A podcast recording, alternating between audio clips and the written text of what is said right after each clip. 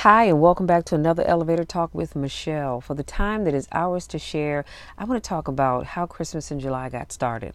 You guys, when I tell you that I could not wait for July's first podcast, please know that I truly could not wait. I am super, super excited. But before I jump in, I want to wish you all a happy new month. Happy July to each and every one of you. Happy first month in the third quarter of the year. I am hoping and I'm praying that you all have a fabulous month, but an even more fabulous quarter. So let's jump right on in. Christmas in July has become such a cultural staple each year that you may not have even thought about who first dreamed up this exciting, cheery midsummer celebration. Well, as it turns out, per Country Living's report, it started in the South. Christmas in July started 84 years ago on July 24th, and it was celebrated on the 24th and the 25th in 1933 at a girls' camp called Keystone Camp in Brevard, North Carolina.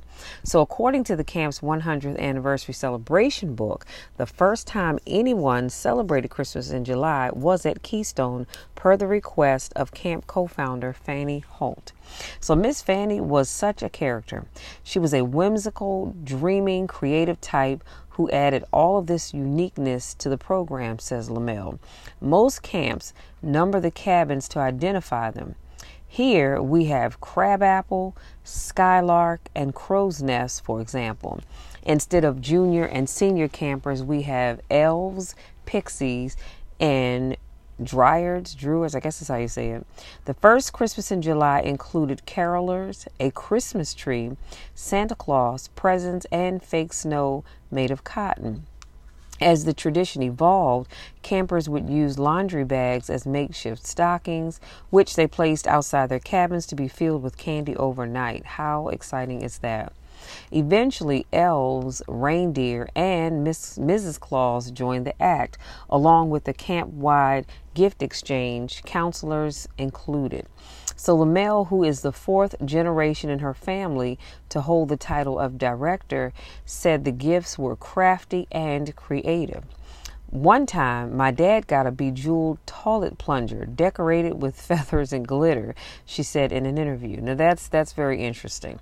The tradition carries on today and the hot southern summers have yet to stop the camp's tradition. Now they simply go for a dip in the lake after they receive their presents. You guys, this is probably the shortest podcast that I have ever done, but I really, really wanted to start the month off by giving you a little background of where all of this came from. I don't know about you all, but I love Christmas in July. I love Christmas, period. And I'm not even afraid to say that I've been watching Christmas movies all year long.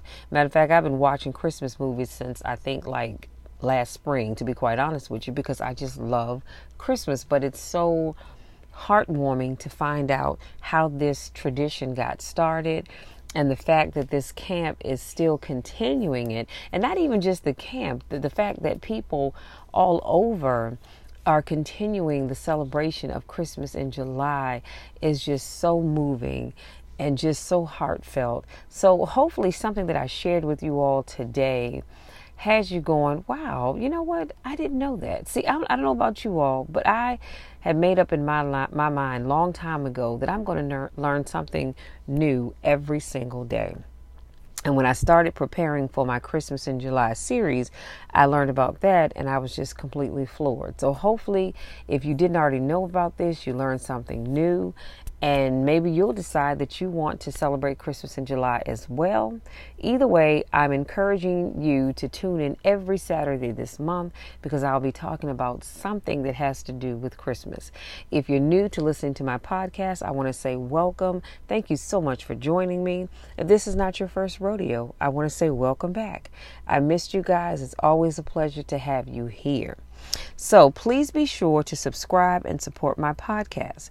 Your support is greatly appreciated. And guess what? You can do so for as little as 99 cents a month. That's it. Or if you'd like to give a larger donation, that's fine too. Everything that you give and just listening to my ad helps support my business and allows me to continue doing what I love doing anyway. So, having said that, you guys, I love you all to the moon and back.